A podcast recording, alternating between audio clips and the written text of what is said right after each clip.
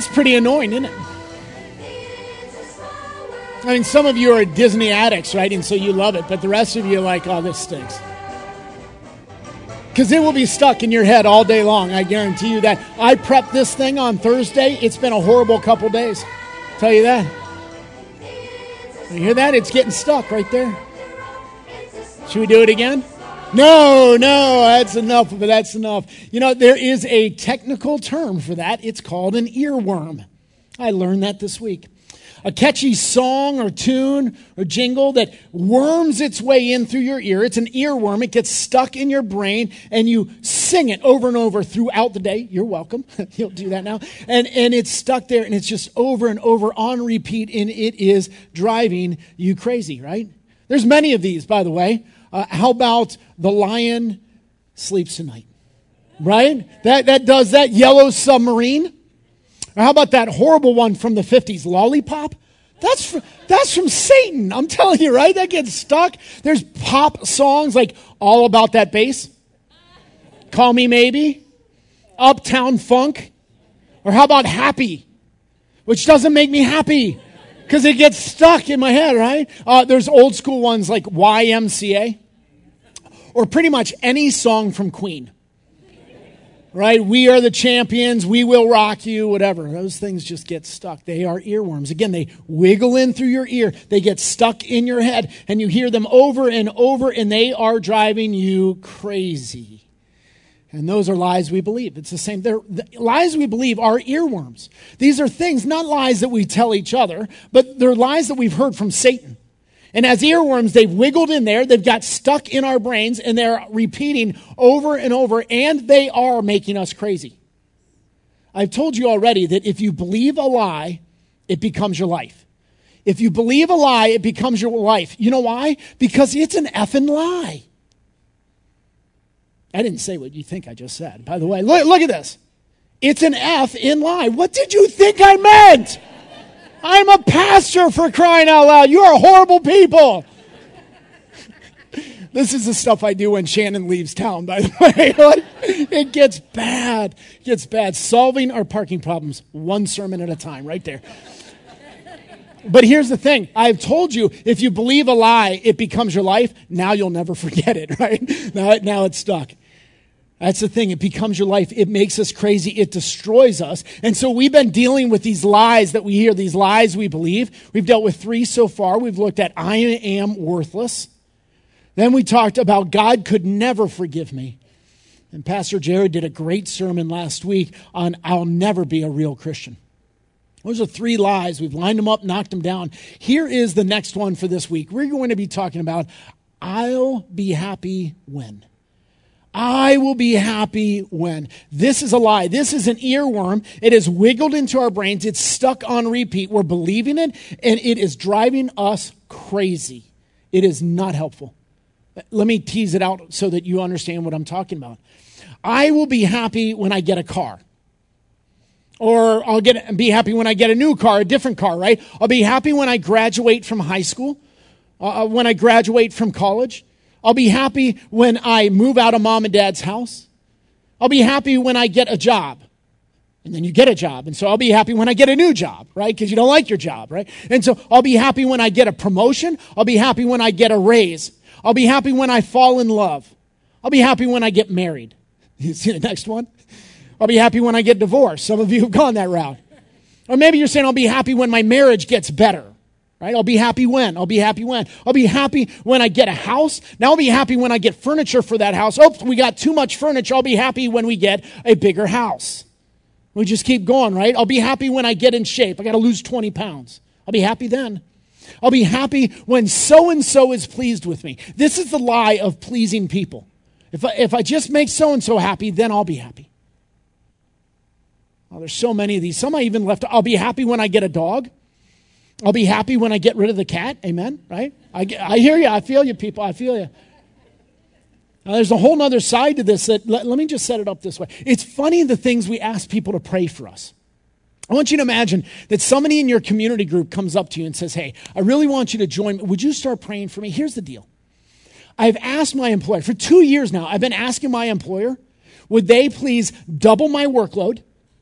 And cut my pay in half. And by doubling my workload, what I want them to do is I want them to give me some employees. And these employees will be really disrespectful to me and they'll never do what I say. And I've been asking for two years and my employer hasn't given this to me and I'm frustrated. Would you please pray with me for this?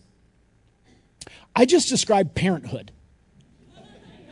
Right? I mean, your workload doubles, but those kids gobble up the money, so your pay gets cut in half, and you get these people in your home who don't do a thing you say, and they're totally disrespectful.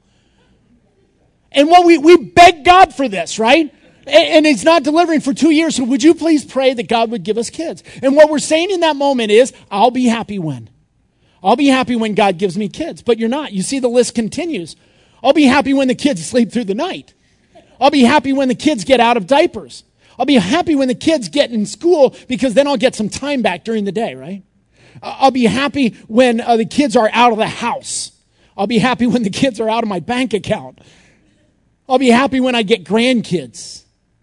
I'll be happy when I get out of debt. I'll be happy when I retire. And you see, it's about to get personal. I'll be happy when I get my Harley. You'll notice there's only one thing on the whole list that is capitalized. It's not an accident, all right? Now, listen, folks, as you look up there, none of those things are bad things, with the exception of divorce. If it's an unbiblical divorce, I get that. That's a bad thing. But otherwise, nothing up there is a bad thing. These are all good things. But here's the thing that's your life, and then you die. In the entire time, the whole time, you're always putting your hope in, longing for, trusting in the next step along the way, not living in the now. You're never living now. You're never content. You're never happy. You're never enjoying. You're never present. You're always saying, I will be happy when. And then you get it. But I'll be happy when. I'll be happy when. I'll be happy when. And it's a lie. Don't believe that. That thing is an earworm that has wiggled in there. You're always putting your hope in the next thing, and, and we get it, and we're still not happy. You know, we're like little kids around Christmas time. You know how this goes, right? Like the kid says, Mom, what I really want for Christmas is a bike. I've got to have a bike. Smart kid tells mom, don't tell dad. Dad's got nothing to do with the gifts, right? he, he, waits for Christmas to see what he got you, you know? And so, anyway, so mom, what I really want for Christmas is a bike. And then you get the bike for Christmas, and then you're completely satisfied for life, right? No, you're satisfied for a week at best. And then it's, I need an iPad. Wait a minute, I thought you were going to be happy when I got you a bike, and I got you a bike, you're not happy? No, I need an iPad. Now, we can make fun of the kids that do that, but if you look at that list, that's us. We do that our whole lives. I'll be happy when. And then you get it. I'll be happy when. I'll be happy when. That's what we do. Never, never satisfied, never grateful, always looking for the next thing. It's such a lie. It is such a lie. No, wait a minute. Folks, what if, what if you get all the toys? What if you get it all? Will you be happy then? Look at our celebrities in our culture. How many celebrities commit suicide, overdose, otherwise implode in their life? These are people who are beautiful, they're rich, and they're famous. They got all the toys, and they're not happy.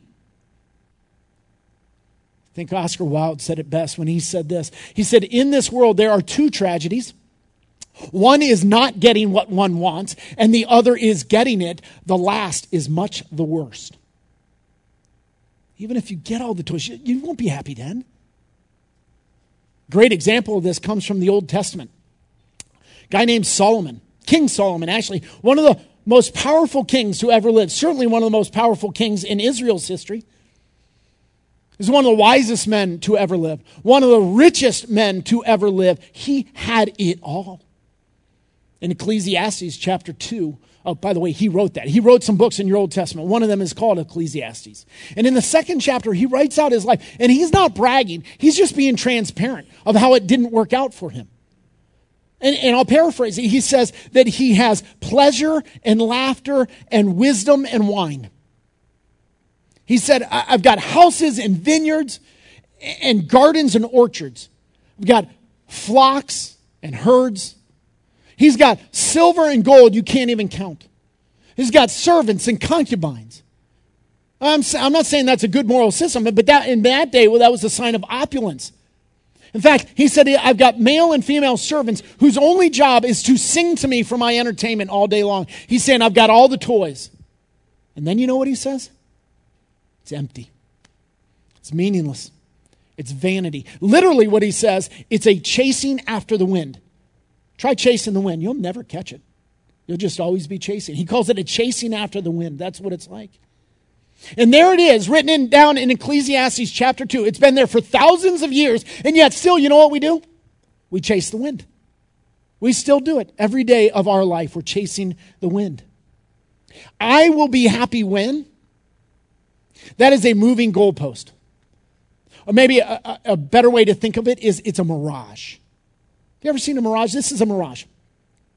You're in the desert. It's sand, it's dry, you're terribly thirsty. And there's this trick that the heat and the sunlight play so that it makes a shimmer and there's water up on the horizon, right? It's a mirage. And so what you do is you run to it. And when you get to the horizon, you know what you find? More sand. But it's okay. You know why?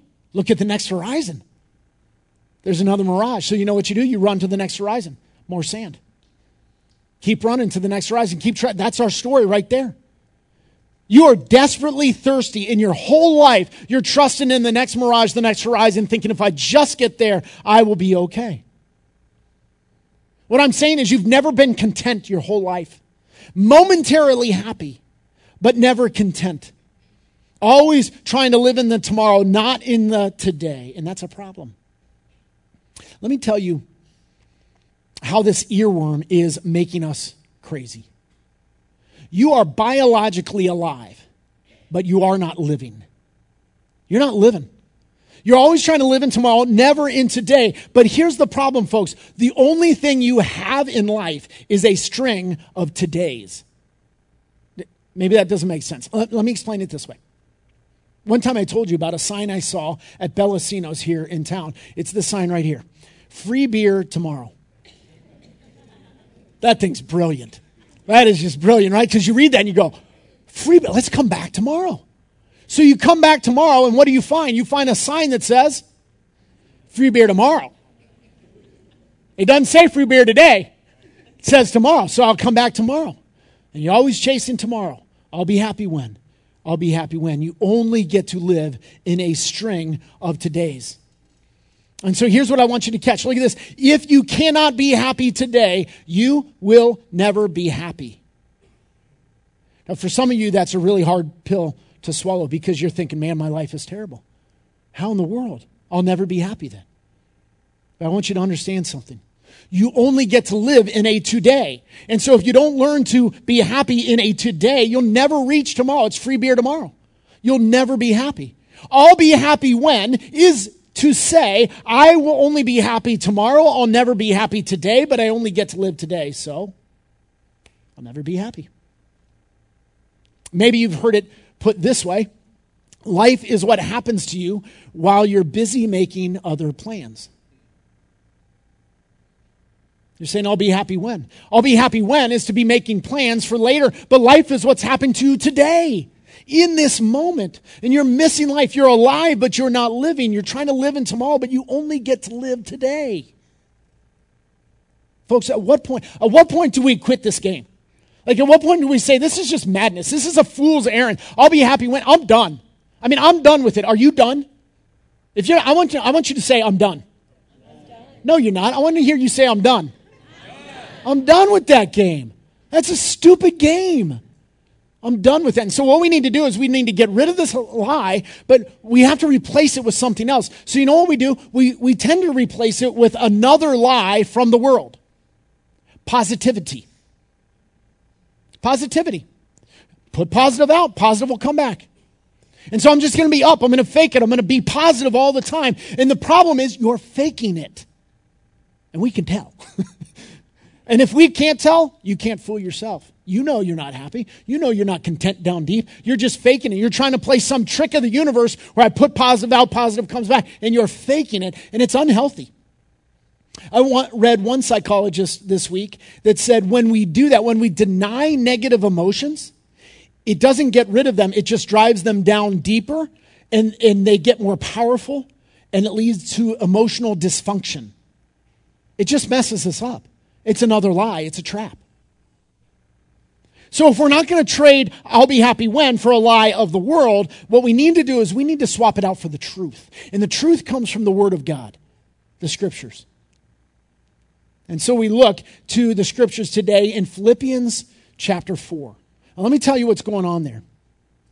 Philippians is a book in your New Testament. It was written by the Apostle Paul to the church or the Christians in Philippi. He begins most, it's a letter actually from him, and most of the letter is he's spiritually encouraging them. But then as he gets to chapter four, he's actually thanking them. See, the church in Philippi supported him financially, gave him money so that he could do his missionary endeavors. So some of this is a thank you letter to this church. But he doesn't want to be misunderstood as if as he's thanking them, he's kind of slyly asking for more money. And so he's saying, no, no, I don't, I'm not talking from need. I don't need more. And that's where we pick it up in Philippians chapter 4, verse 11. Says, Not that I am speaking of being in need, for I have learned in whatever situation I am to be content. I know how to be brought low, and I know how to abound. In any and every circumstance, I have learned the secret of facing plenty and hunger abundance, and need. I can do all things through him who strengthens me. How many of you are familiar with that last sentence? But not the rest of the paragraph. and that's the problem. We'll talk about that in just a sec. Because what this passage is about, this passage, I highlighted some words. You see, content is highlighted there. This is all about contentment.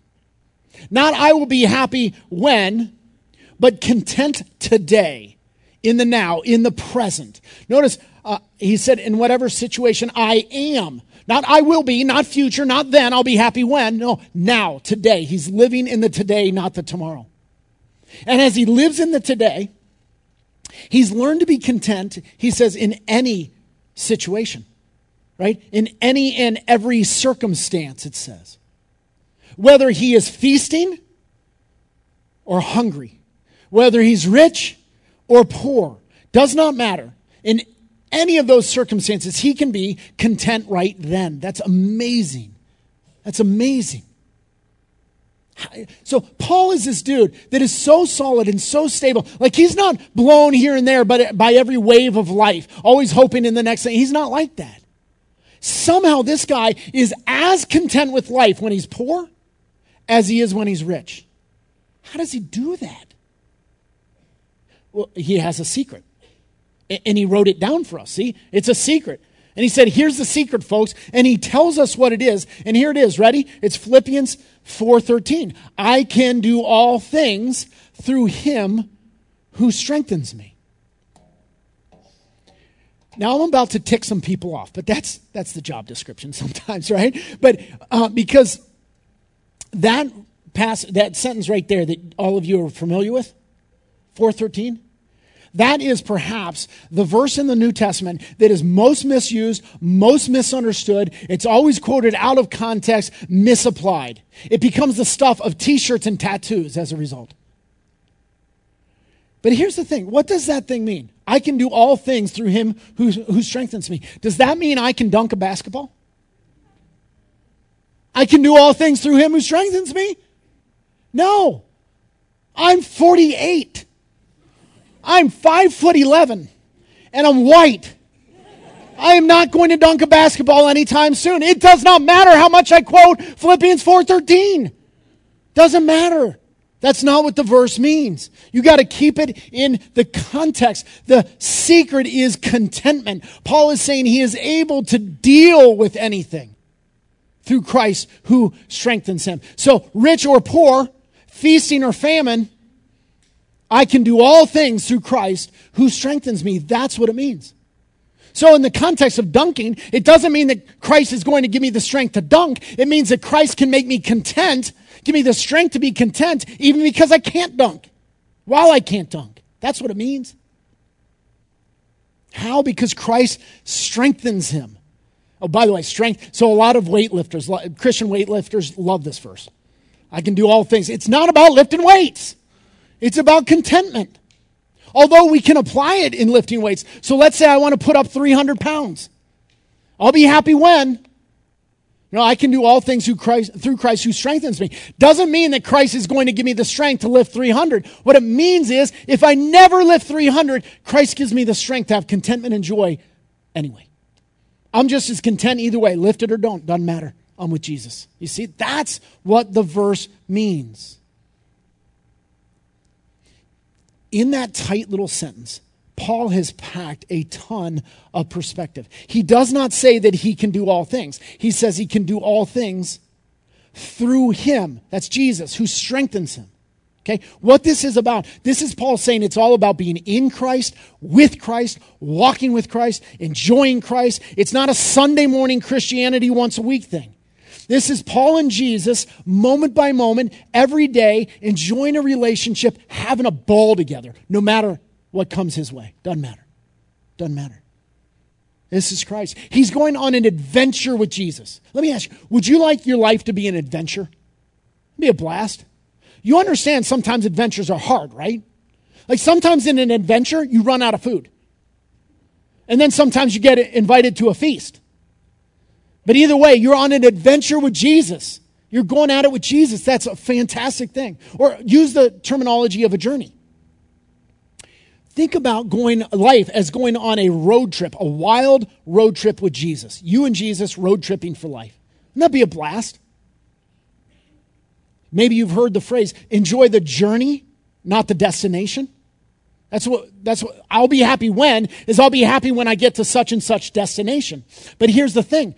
We won't get to a destination until we die and go home for eternity. So if you're hoping in that, you understand there's no destination in this life. It's all journey. So if you're saying I'll only be happy at the destination, you are saying I will never be happy in this life. You got to enjoy the journey, not the destination. The journey because Jesus is road tripping with you. And so sometimes you're broken down on the side of the road with a flat tire. It's pouring rain, and you and Jesus are changing the flat tire together. You're covered in mud, and you're laughing your butts off. You're on a journey with Jesus. You're enjoying the journey, not the destination. Some of you say, but Pastor, some things aren't funny. Some things I can't laugh at. Yeah, I get it. There are some things that are hard, they're hurtful, they're sad, they're frustrating. But in that moment, Jesus is right there with you, giving you strength, giving you comfort. He's walking through it with you. That's the secret. It's Jesus with you. That's the strength. That's the secret. I can do all things through him who strengthens me. Now, what I want you to understand, though, is look, Jesus is not just some funny dude you get to road trip with. That is the Lord Jesus Christ, the God of heaven and earth, that you get to road trip with, which means you submit to Him on the journey. And submission's huge in this for contentment. Because, like, look at your options. Look, one of the options is we go with arrogance. Arrogance says, I know what will make me happy. I will go get it, and then I will be happy. Do you hear the arrogance? That's I'll be happy when. That's how we live. That's arrogance. But humility says, God knows what I need. He is in control and He is developing me sometimes through hardship. I can do all things through Him who strengthens me. Of course, then there's gratitude.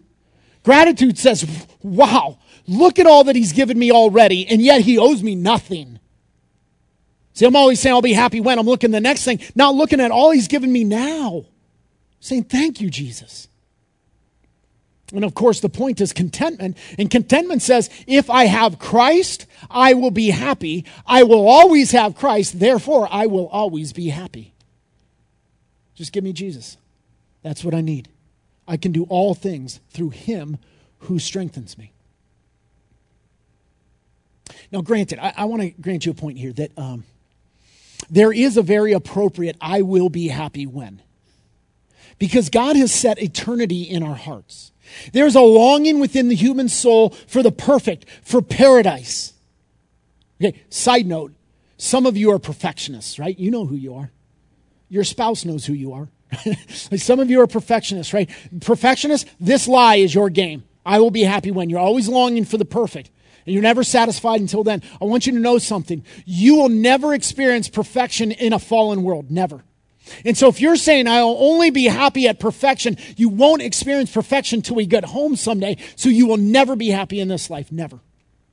I want to encourage you, perfectionists, to look for progress, not perfection. To be satisfied with progress, not perfection. But, but I grant you, there is, we all long for perfection. We want paradise. Look, we're longing for the garden. The Garden of Eden, it was perfect paradise. We had a perfect relationship with God who was right there. We loved it. We're made for that. And then we lost it. And we've got this fallen world as a result. And so we're still longing for that which we lost. We're longing for it to return someday, and someday it will. There is a very appropriate, I'll be happy when, and that is when I get home to the Lord. I'll be happy then. That's very appropriate. But notice, I'll get home to the Lord. The, the thing that makes heaven rock is the presence of God. See, I told you, contentment's all about uh, if I have Christ in the now, I'll be happy now. Eternity is I have Christ in eternity, I'll be happy then. It's all about the presence of God. Okay? So Billy Graham caught that. He had this wonderful quote, and, and I'm going to give it to you. It's so much more appropriate now that he's dead. It's awesome. Listen to this. He said, Someday you will read or hear that Billy Graham is dead. Don't you believe a word of it. I shall be more alive than I am now. I will have just changed my address. I will have gone into the presence of God. The thing that makes heaven rock is the unmitigated presence of Jesus Christ. That's it. And yes, we should long for that. For that, we should say, I will be happy when. That's appropriate. Okay, so with that under our belts, then what I want to share with you is something that clicked for me and it was just so clear, it was clear as day for me. There are four time periods. And I'm not talking about like Middle Ages and Enlightenment. That's not what I'm saying. There are four time periods in which we live, and they're right here your past, your present, your future, and your eternity.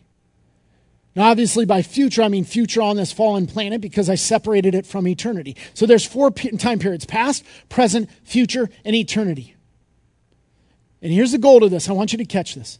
You know what Satan wants? He wants you to live in one and three. He wants you to live in your past and live in your future. And God wants you to live in two and four. He wants you in your present and in eternity. You see, because your past, that's God could never forgive me. Satan loves it when you just get all bunged up about your past and he rubs your nose in what you've done. Just bunge up about your past. Satan loves that. But you know what? He's equally as happy if you live in your future. I'll be happy when. I'll be happy. And there's Satan just smiling. Oh, got him. Got him.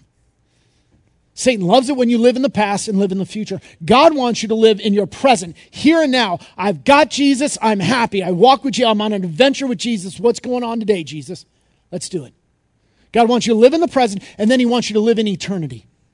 The unmitigated presence of Jesus Christ. I'll be happy then. Yep. God wants you in two and four. Why don't we quit living in the past and quit living in the future? That's what I want for us. In fact, towards that end, would you bow your heads with me? Uh, let's, I, I want to give you some space to think about this for a sec. Would you get that earworm out of your head? That lie that says, I'll be happy when. Don't believe that lie. That, that, that kind of thinking, that's free beer tomorrow. That's chasing a mirage. You'll be biologically alive, but you'll miss life. You'll never be happy. Because remember, if you can't be happy today, then you'll never be happy because you only live in a today. Tomorrow will always be tomorrow. Maybe some of you have heard the phrase, you only live once. YOLO. That's wrong. It's not true. You only die once. Actually, that's, that's what's correct. You only die once and then you go home to eternity. And from here to there, you've got a choice. You get to live every day if you choose. Not once. You don't live once. You get to live every day if you want. The old minister Jonathan Swift had a great blessing. I want you to hear this. This is my prayer for you right now. May you live all the days of your life. Hear that? May you live all the days of your life. Join Jesus on the journey. Be happy because you have Christ with you now and look forward to eternity. Don't miss life. Don't live in the past and live in the future. In fact, I want to give you the opportunity to do something right now. I'd welcome you. If you want to, put your hands out in front of you and close your fists. If you just want to do it in your mind's eye, that's fine with me. But if you want to do it really, you put your hands out and you close your fists. Now, what you have in your hands, in one hand you have your past, and the other hand you have your future. And you've been clutching them your whole life, and it is an earworm. It is driving you nuts. I don't want to give you the chance right now to let go of the past and to let go of your future. And now you have two open hands so that you can receive some gifts from God. That He would put into one hand your now, your present, today, to live with Jesus. And He would put in your other hand eternity. I will be happy when I get home to the unmitigated presence of Jesus Christ. I can't wait. And I want you to close your hands on those gifts and you hold on to those two things tightly from here on. And Father God, if I'm honest before you, we we do that so clearly right now, but the problem is tomorrow comes and Tuesday and Wednesday and we forget and we slip. And I want to ask, I want to pray that you, through your Holy Spirit, would remind your people to let go of the past and let go of the future and to enjoy you today and to enjoy you in eternity, that we would hold on to those two things. Father God, please don't let us listen to those lies anymore. Don't let us play that foolish game of I'll be happy when. Free us, Lord God, please. And I pray in Christ's name. Amen.